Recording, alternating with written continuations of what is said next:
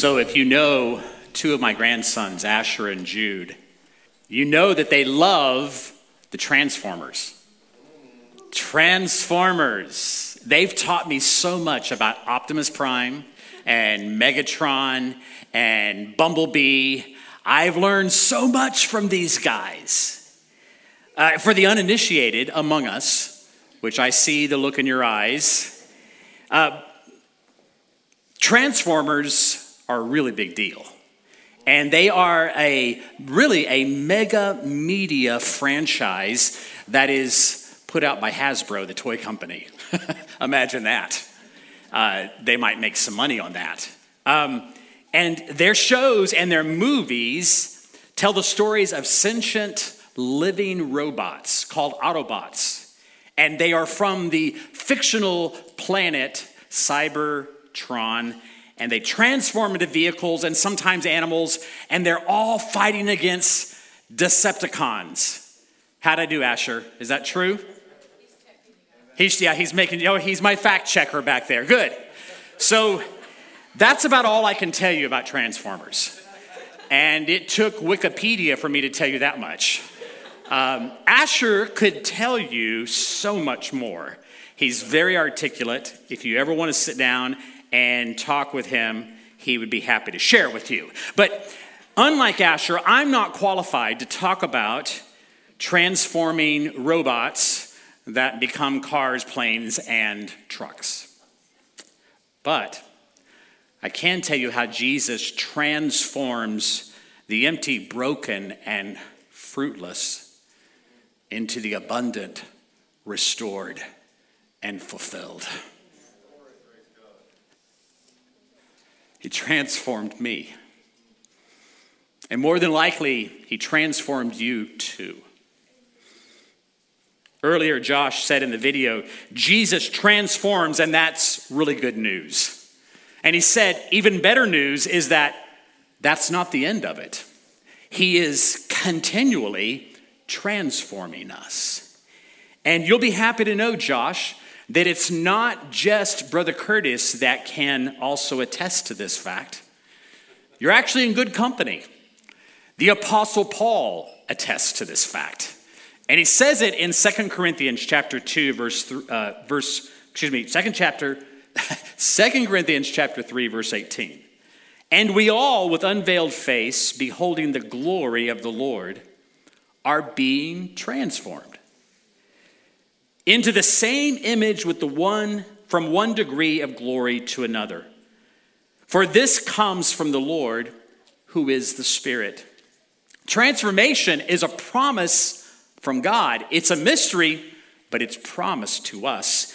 And what this verse is telling us, what Josh told us earlier, was that as we behold him, we are being transformed from one glory to the next, one degree of glory beyond where we were before. It's not just a glance in his direction. It's being completely captivated by him. It's being enraptured by his glory. It's being so focused on him that you don't think about many other things other than what he desires and what he wants from you. It's where you put your eyes, as scripture tells us, on Jesus, who is the pioneer and perfecter of our faith. It's where you see him as he really is, as he truly is. That's what leads to transformation, is when you see him. Scripture tells us when you see him that way, you start becoming like him. Now that's mysterious. It's even better than the Transformers from Cybertron. That's the thing that we're all a part of. Now, it's a much slower process than we like, right? I mean, we'd much prefer transformation in larger chunks, in bigger degrees.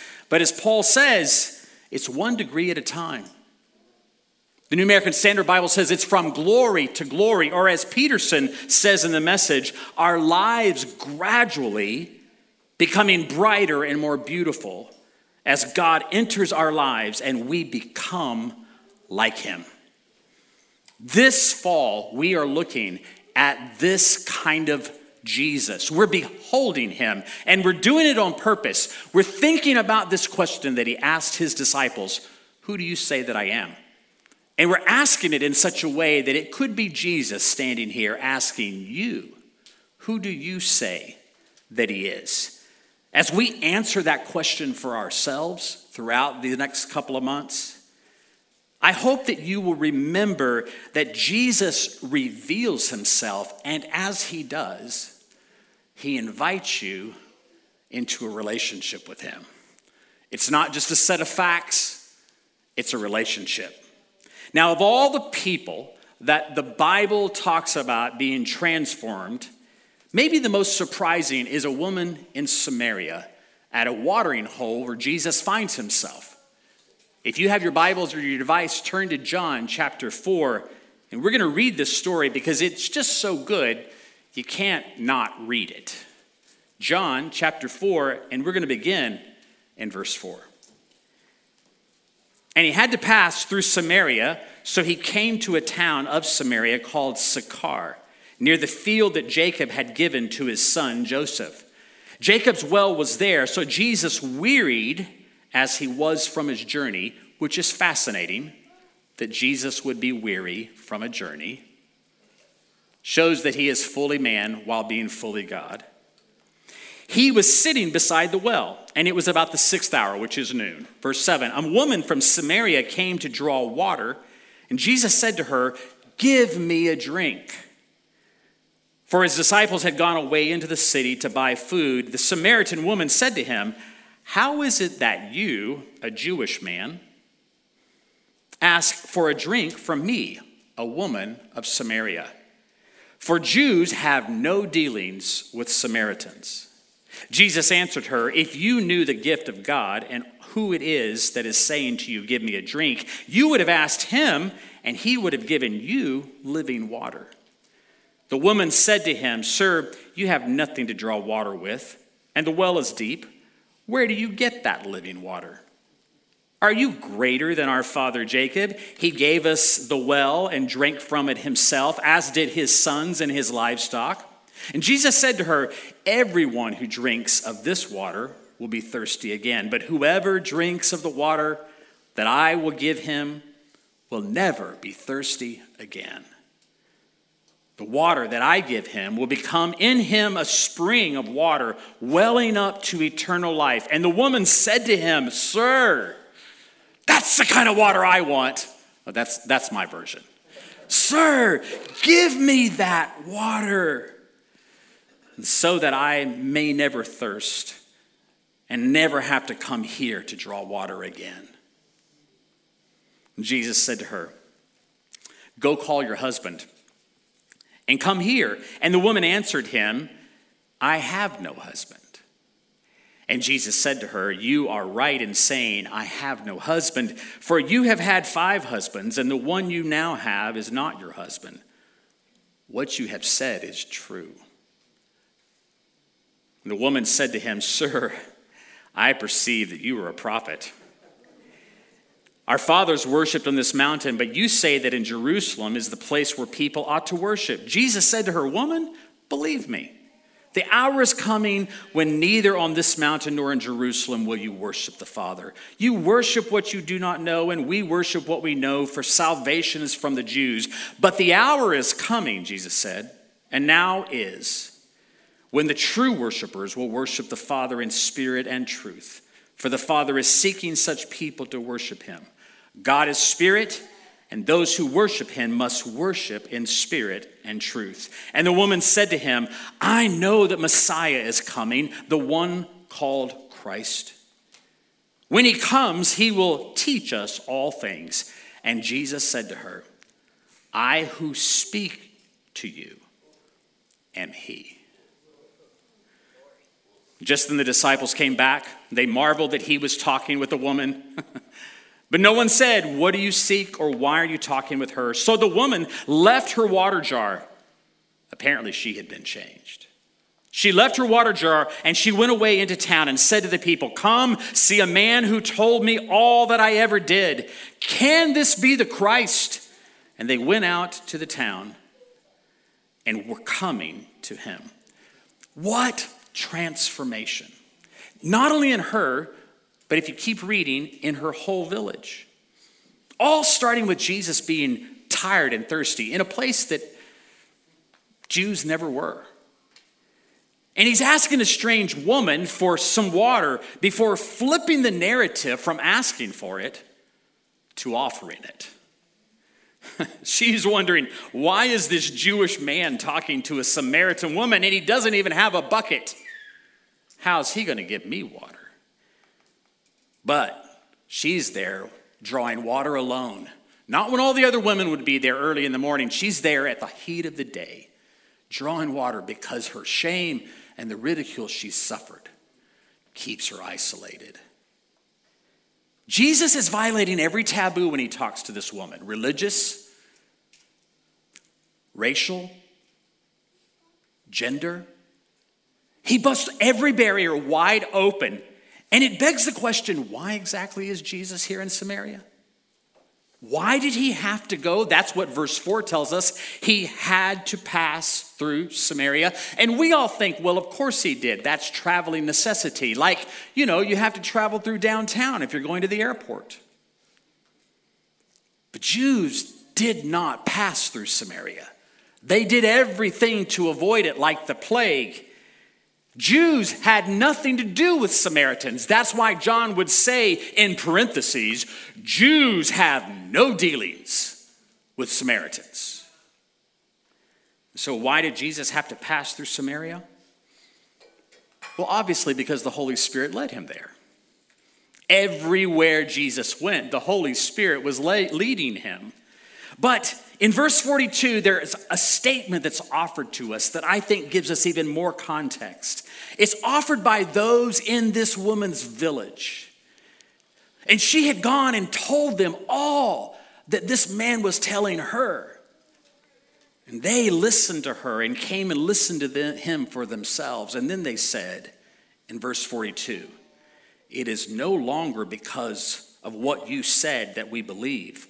For we have heard for ourselves, and we know that this is indeed the Savior of the world." Now that's a profound title, the Savior of the world. These are not Jews saying that. The reason Jesus had to go to Samaria is the same reason Jesus had to be born in Israel, because he came to save the world. He came to save the Jewish world and the Samaritan world and the Roman world and your world, my world. Notice how Jesus moves past all of this talk of water and wells. He moves into her vulnerable spot where she is broken and hurting and in need. Her woundedness, that she's had 5 husbands, and we don't know why. Maybe they all died, which makes you wouldn't want to marry her, right? Because you might be next. Or maybe she's been rather promiscuous, or maybe she's been divorced many times. Whatever the case may be, it's a hurt, it's a wound that's deep inside of her. And now the man she's living with is not her husband.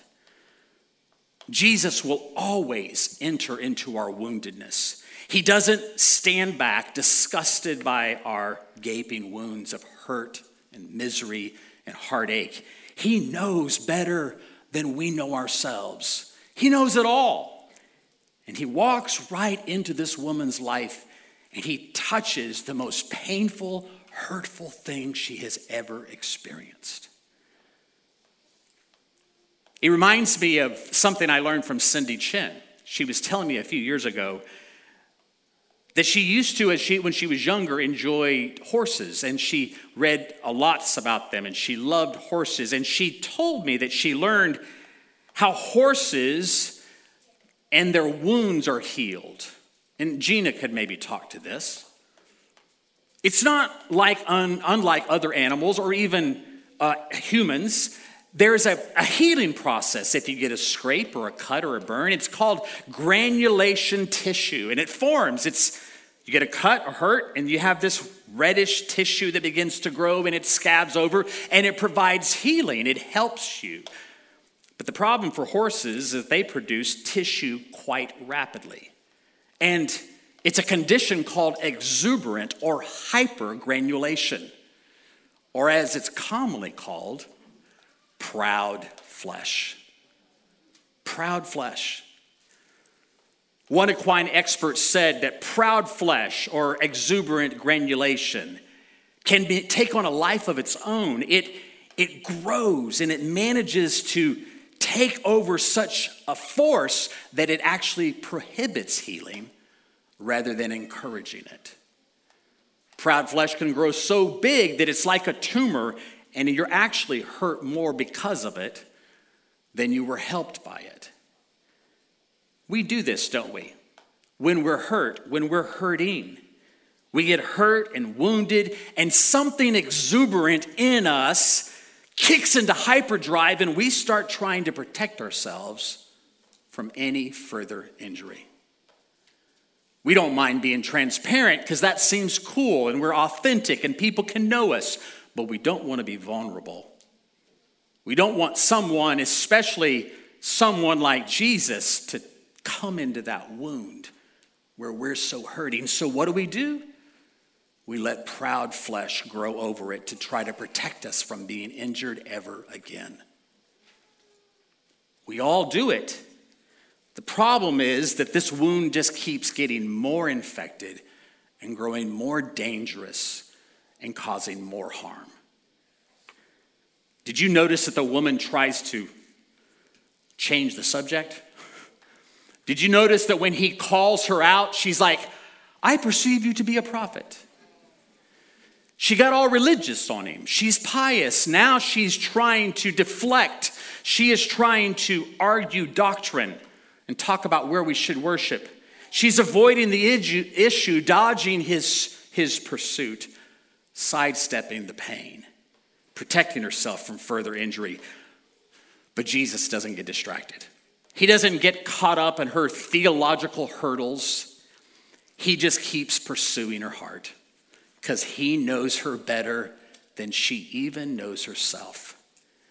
Because he knows her that way, he's inviting her to see that hurt and find healing in himself and to relate to him just as he wants to relate to her.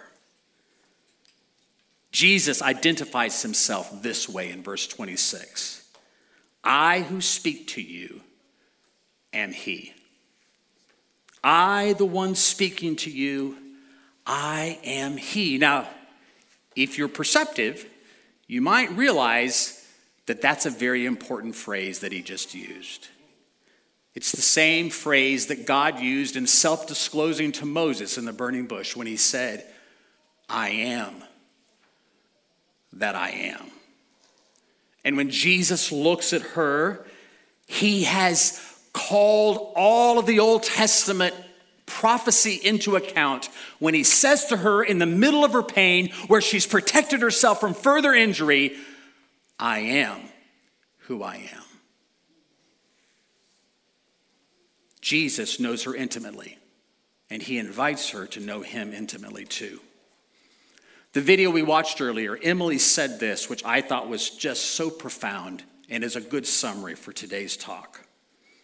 When I think about the transforming presence of Jesus, I think about his love for me and how it casts out all fear. And it's stronger than the love I have for myself. I can lay down my own means of protecting myself. I can lay down my need to care for myself. We can stop with the exuberant self-protection. We need to stop with the hyper avoidance and the proud flesh. We need to be vulnerable with the one who comes to invite us into relationship with him, for he knows us better than we know ourselves.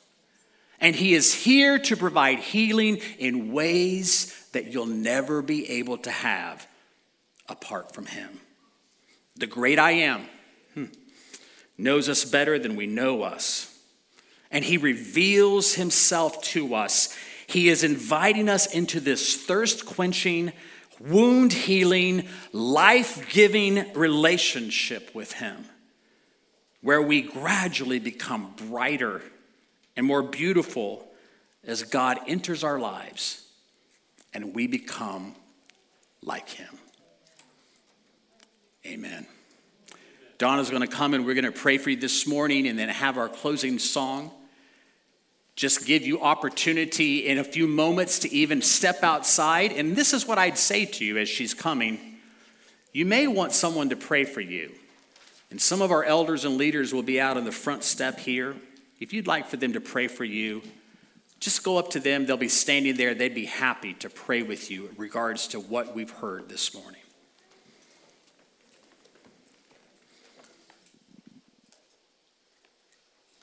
Jesus is our transforming truth, our life, our way. And everything that Chris was saying today is something that we need in salvation and then ongoing, continuously. Like Josh said, he's continuing to transform me. So I was thinking about the revelation of Jesus. These messages that you're talking with us about are pictures of him, continuing from the Revelation series. And the word reveal means make previously unknown or secret information known to others.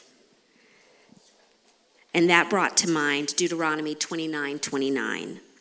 For the secret things belong to the Lord our God, but the things revealed belong to us and our children forever, that we may obey.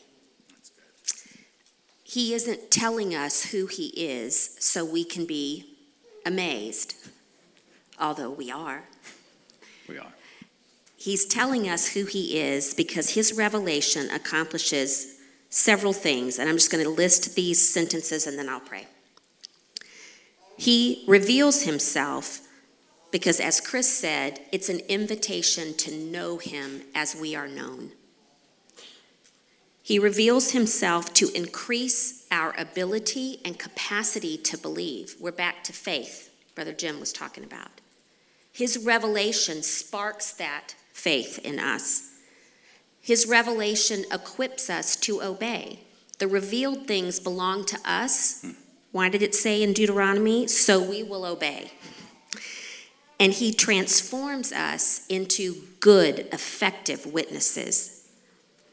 Because when we see the revealed Jesus, we become more like him. My prayer for us this morning is that as we see who he is revealing himself to be, that it will invite us into deeper fellowship. It will increase our faith. It will equip obedience. And it will transform our witness. That's good. Father, thank you that you've shared your son with us and he has revealed you to us.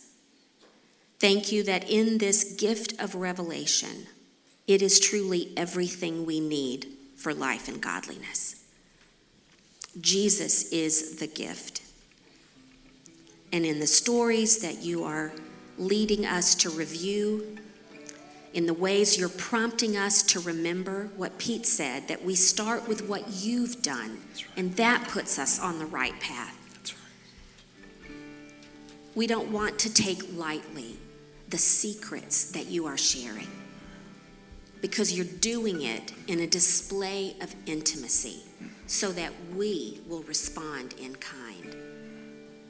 You've been open, and we want to open up our hearts to you and live lives open before you and be good and effective witnesses. Yes. Father, we confess to you that we're good at protecting ourselves, but that's no protection at all. It's exposed us to all sorts of further injury, further damage, unforgiveness, unresolved matters, infectious engagement in areas that are not beneficial to us or anyone else. Forgive us, Lord, for exuberantly protecting ourselves. Yes. At the expense of your own work. We confess to you, Lord, we need you. We know you know us better than we know ourselves, but we need you to help us see you so that we can be changed from glory to glory into your image with you living inside of us. I pray for all of our community, those that could be here this morning and those that are watching, those that are engaged in their communities and those that are having to stay at home. Lord, I pray that you would strengthen and encourage each one of us, that we might be witnesses, as Donna has said, to all those that are around. We ask these things in Jesus' name. Amen. Let's stand together.